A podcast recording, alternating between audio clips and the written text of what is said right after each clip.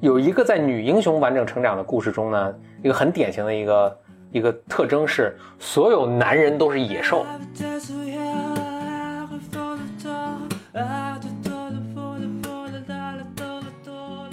Welcome to another episode of Blow Your Mind，两个人的公路博客。大家好，我是峰哥何峰。我是简丽丽。OK，我们这个节目又复出了，这 Season 三。我们 Season 一录了一百多集，然后 Season 二录了一集，然后时隔半年对，录了这一期，我我今天也是想，还是想讲个童话故，童话故事，嗯。格林童话，但我怎么会？我暂停一下，嗯。嗯，因为好，简历正在做饭，好，嗯，那个是这样，就是我我我把这个缘由，这个这是一个跟弗洛伊德相关，你是个童话故事，但是跟弗洛伊德有点有点关系。我怎么会做到这说那个呃想到讲这个童话呢？是因为我在做那个弗洛伊德的对这个 research，在研究弗洛伊德的这些理论啊、书啊什么的时候，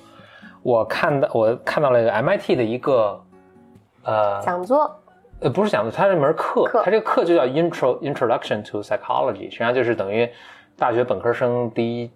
学就学的他心理学入门的一个课程嘛。就是如果你想成为心理系的一个学生，可能都会先去试听，就是从就是什么背景都没有，他是假设你什么都没背景都没有，去幺零幺，对对对，嗯，去听一门课，所以他就听这个这个课，然后这个课呢讲的人叫 Jeremy Wolf，反正他是个心理系的教授了，就很有趣。我怎么会找到他呢？因为我就搜弗洛伊德嘛，就搜到这门课。他这个课里面确实是有一堂还是两堂，就专门是讲弗洛伊德的，嗯其实是有点罕见的，因为在基本大学现在主流大学的这个心理学课中，其实未必对弗洛伊德有很大的一个篇幅，可能就一言带过了，因为大家都觉得他们当时的理很多理论是，呃，这个用现在科学的眼光来看，可能就不科学对，它它是对嗯它是不不同的这个意识形态下的东西。对，那我这这不说了，所以我很好奇，然后我就听他讲，我就讲特别有趣。其中他有一节课，这节课大概差不多将近一个小时时间，他有一节课基本用一一半的时间都在讲了很多故事。这些故事呢，其实以前也都听说过，等会儿我给大家讲，大家也听说过，就是呃，但是他用一些弗洛伊德的一些理论的这个呃角度去看这个故事，我觉得特别特别逗。那当然还会说，就说说回来，就是为什么我们会在最近，我最近在研究弗了解弗洛伊德呢？是因为我跟简历里在我们在做一个一起读弗洛伊德的这个经典作品的一个一个呃内容，嗯，嗯，那大家感兴趣的话，可以关注微信服务号“简单心理小课堂啊，共读”，然后在里面，反正你就能找着了，肯定能找着了。嗯嗯，嗯，啊，这是那行，广告时间过了，嗯。我说广告，好晦涩啊。呃，那我其实是当时我是看了很多内容的，但是在我们做的这个呃读书的这个节目中，呃，这个这个产品中，其实没有那么多篇幅把它都弄来了。但是我觉得，尤其这个特别有趣，我就给你给你讲讲嘛。那我就讲这个故事了啊。嗯 OK，这个故事呢是故事本身是格林童话的，应该是其中的一个故事，叫做 Jack and the Beanstalk。嗯，我就继续讲啊，Beanstalk 是那个豆豆角啊，这个豆子啊，这个啊，杰克和豆杰克角，对对对对，杰克呢，嗯，我想我怎么讲啊？我就一边讲一边把他就从弗洛伊德角度去解读这个，去去同时说啊，就能一边讲一边做备注啊。弗洛伊德不是说有个什么口预期、刚预期、什么什么预期嘛？嗯大概嗯这是怎么分呢？是，嗯，而口预期那阵儿是口预期后面是什么？啊，这就不说了啊，就是，反正这个故事里面有有有口欲期啊，有什么俄狄浦斯啊，什么这些东西都都在里面，嗯，特别有趣。他说，杰克呢跟他，呃，顺便说一下，这故事其实是是很很古老的一个故事，那呃，据传说什么有上千年之久。格林童话呢，也不是说格林兄格林兄弟不是他们编原创的，是他们收集然后整理出来的，就有点像《聊斋志异》，就是它也是民间故事蒲松龄对对，蒲松龄已经，然后这故事在民间已经流传很久了。那故事这样，杰克啊，杰 Jack 这个人，Jack 在英国童话中，哎，不是英国，反正就在童话中啊，他是一个呃经常出现的角色，有点像咱们的阿凡提或者什么聪明一休什么的，就是很多的故事都应都是都是以 Jack 为主角来扮演的。Anyway，所以所以这这个 Jack，Jack 呢跟他的妈妈呢是是农户。嗯。有一天呢，这个他妈妈就跟 Jack 说说，咱家这个奶牛已经老了，产不出奶了，你把它卖了吧。嗯，然后这时候那个不良资产，那个那个 Jeremy Wolf 就说哦，其实这个是有有代表性的，什么就是奶牛不产奶，这实际上是是我忘了他怎么说，他他在说就说好像这是一个口欲期的过渡，就好像母亲。已经没有奶水了，对对对，嗯，不再吃奶，不再提供，对对，不再提供这个东西给你了，所以你就把它要卖掉，这是象征着一个什么跟母亲的一个脱离。总之吧，这有点过度解读了。它整个故事都挺挺逗，都都是有有点这个意思，但是我觉得还挺有意思的。所以 Jack 呢就带着这个奶牛要去卖，卖的过程中呢，他在去往集市的路上碰到一个这个小商贩，就这个这个那个呃，反正一个小买卖人嘛，他就说你这个奶奶牛，嗯。卖给我，我这儿有这个神奇的豆子，我这豆子跟你换这个奶牛，不知道怎么就忽悠这个 Jack 呢，就拿这个奶牛换这个神奇豆子了。这个 Jack 就回来带着回来就找他妈，就说：“哎，我把这个奶牛换了这个几个豆子。”他妈就很生气，说：“你这被骗了什么的。”就把这豆子从窗户扔出去了。就当然第二天，这个豆子就长成一个参天大一树大树，对，一直冲往了天堂嘛。Jack 就很好奇，当然，哦对对，这这个沃夫又在这儿有解读。你看晚上有什么东西变大，然后变挺起来，大家可以想象是什么？这是有象征意义的，你懂吗？然后 Jack 就顺顺杆爬，他不就爬上去了吗？嗯，爬上去之后呢，就这故事大家可能熟悉了，就发现在天上住着一个，就有个城堡，城堡里住着个巨人。但他刚一去的时候，巨人其实不在家，巨人的老婆在家。巨人的老婆对 Jack 还挺 nice 的，就还给他吃喝，就让他在屋里待着。他就说这个，就巨人就回来，就到晚上的时候，巨人就回来。巨人就说：“呃，我好像闻到了有人的气息，我一定要把他抓出来，然后把他做成饭。”这个巨人的老婆还，但是很袒护这个 Jack，就把 Jack 藏起来了。然后跟这个巨人说：“你说他老婆很奇怪啊。”嗯，他跟巨人说：“没有没有没有没有，这里呢根本就没有外人。”然后 Tom Wolf 呢，呃，不是 Jeremy Wolf 就说：“你看这个也都是象征意义的，这可能有点，这是一个隐含着的、隐喻着的俄狄浦斯，就是我，我爸，我跟我妈妈，对对对，我跟我妈妈特别好，但是其实我其实很，其实我老把爸爸想成一个想象成一个竞争对手，然后我爸爸还要吃了我什么的，但我妈妈还会袒护我，挺俄狄浦斯的。”那不是俄狄浦斯，哎，是俄狄，是俄狄浦斯，对对。这巨人跨越了刚预期，嗯，哎，对，这个巨人呢，就他老婆这么一说嘛，他就也放松了警惕，他就巨人有这个藏着几袋那个金币，他就他们好像每天晚上把这金币数一遍，然后再睡觉，他就数了一遍，然后睡了。这 Jack 呢看到他藏藏着这个金币嘛，就去偷了其中一袋金币，就从晚上从树上爬下来，回来把金币给他妈，他妈妈很靠近他，他们就生活就富裕了一点。又过一段时间呢，家里钱又不够了，Jack 又想，哎，那个巨人在什么？他就又爬上去了。就是巨人老婆呢，又看了，又给他好吃好，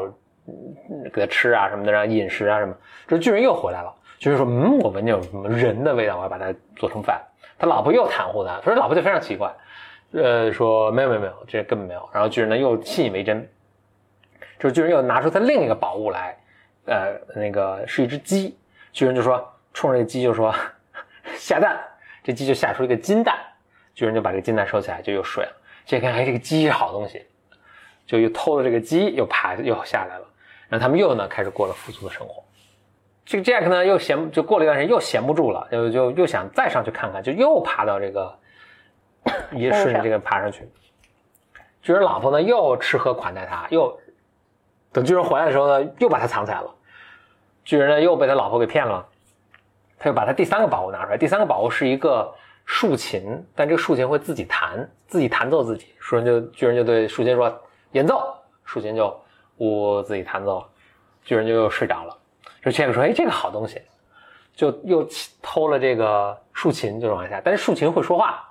竖琴一看发现自己要被偷了，就这这这是那种 Amazon 的那个什么那那个什么小家用小机器人 Echo，这个竖琴就说啊，有人偷我，有人偷我。巨人就醒了，一看，哦，终于逮着你了，就追追这个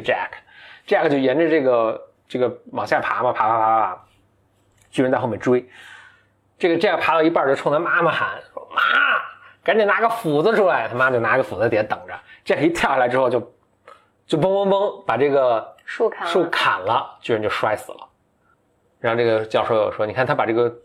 高挺的这个树砍了。”阉割了，对对对，，然后这个巨人作为一个父父亲的一个 figure 摔死了，这也是非常俄狄浦斯的。嗯，然后呢，Jack 就又等于又又抢到了一个宝物嘛，然后就从此跟他妈妈幸福的生活在一起，这个故事就结束。你等我一下，我要把它拿出来。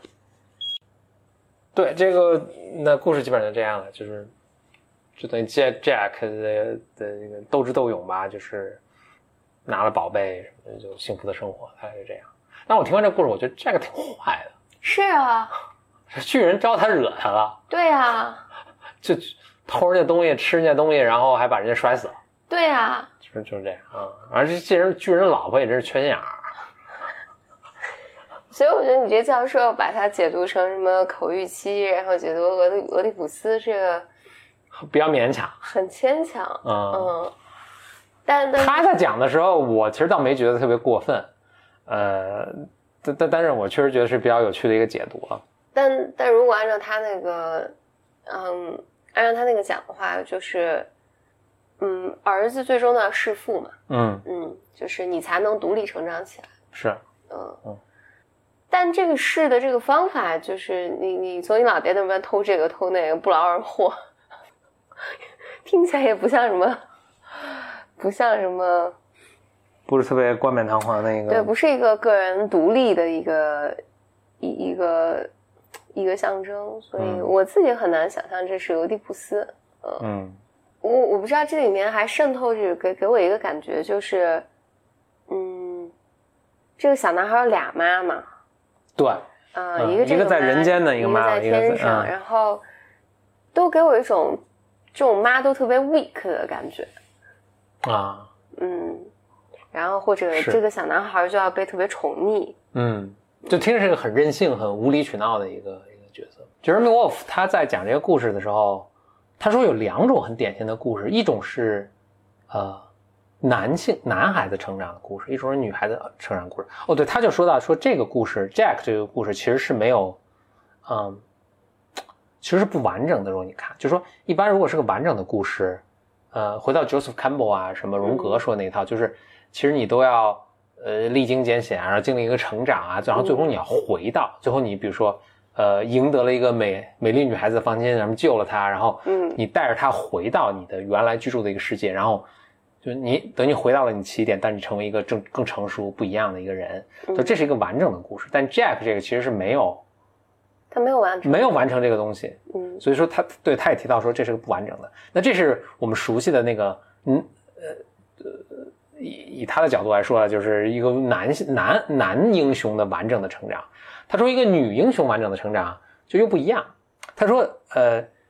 但是他那正好那堂课很遗憾的是那堂课他没有足够的时间把这讲完。但他说到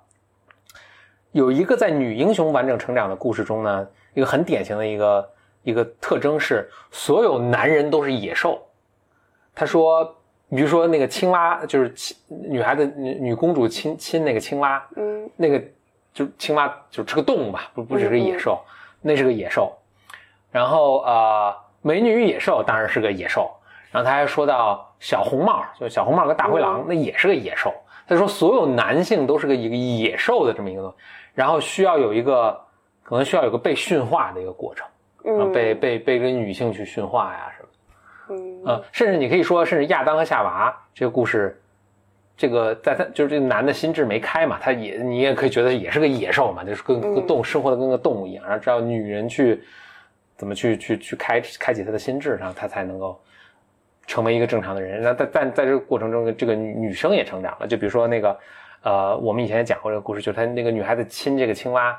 嗯当然在这个过程中也她也经历一个从拒绝成长到她成长这种一个成熟的一个女性的一个一个故事。然后他还说，在这种故事中，这个男性要不就是呃经常扮演一个角色是，比如很 weak，呃或者就是野兽。比如他举的一个例子，或者很原始，是不是？他不一定 weak，但就是比如冲动啊，或者就是有很很多很明显的思考，很很明显的缺点。比如不加思考，这个我觉得就是就野兽了，就是就是个动物。还有一种是很 weak，他举的例子是白雪公主，呃，就是哦，我想的是许仙。啊，对，呃，是一样，或者是画皮里面那那种男性，对那个男性是总是被勾引，比如说，对对对对，柔弱，比如新十四娘，新十是新十四娘吧？对，咱们就讲举一个西方的例子，举个东方的例子啊。西方的例子就是，比如白雪公主，白雪公主是什么？就是国王以前有他有亲妈，白雪公主以前有亲妈，但是国王呃亲妈死了，皇后死了，国王去续弦娶了个后妈，就后妈要毒害这个白雪公主，但这个国王就毫不作为。嗯，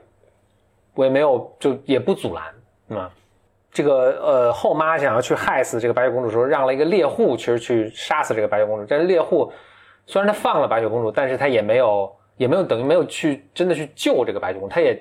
被动服从吧，服从这个东西。就是，然后又出现什么七个小矮人这七个小矮人其实也都是，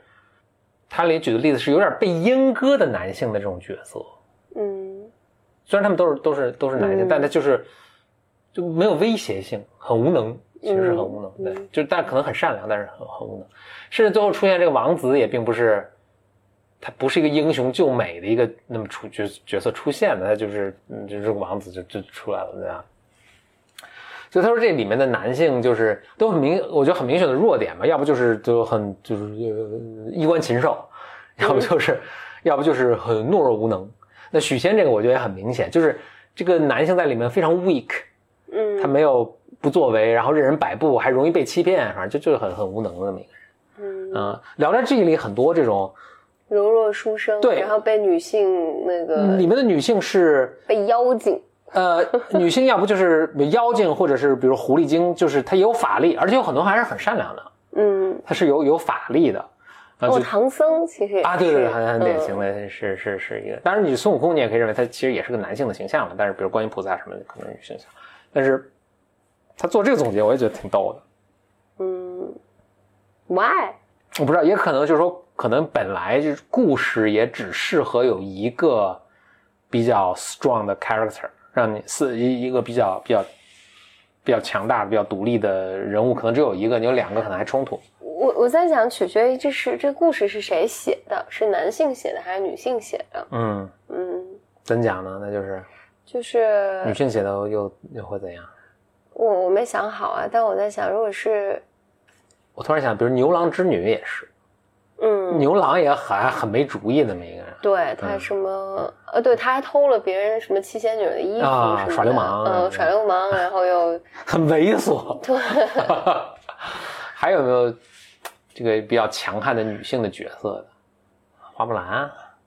或者是所以。但但这这里面都是你，包括唐僧里面白骨精，然后什么蜘蛛精，都挺厉害的，都是女性，嗯，就是女性，反正女，但也有牛魔王什么之类的，就就男也有男的比较比较厉害的，嗯，也有。然后但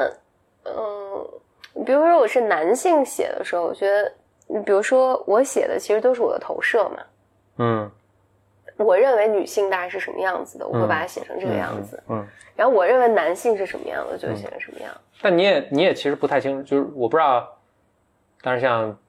白蛇传》这个，它可能不是一个作者写的。嗯。但是我猜它最后被总结成，比如说总结成文字的时候，可能是个男性。对。男男作者写的，仅也仅仅仅是因为历史上可能男男作者更多嘛，就是可能女性当时受教育的机会少。嗯。但他写的时候，我觉得他其实对女性，对一个。壮的女性的 character 也是挺认同的，挺看起来就是，嗯，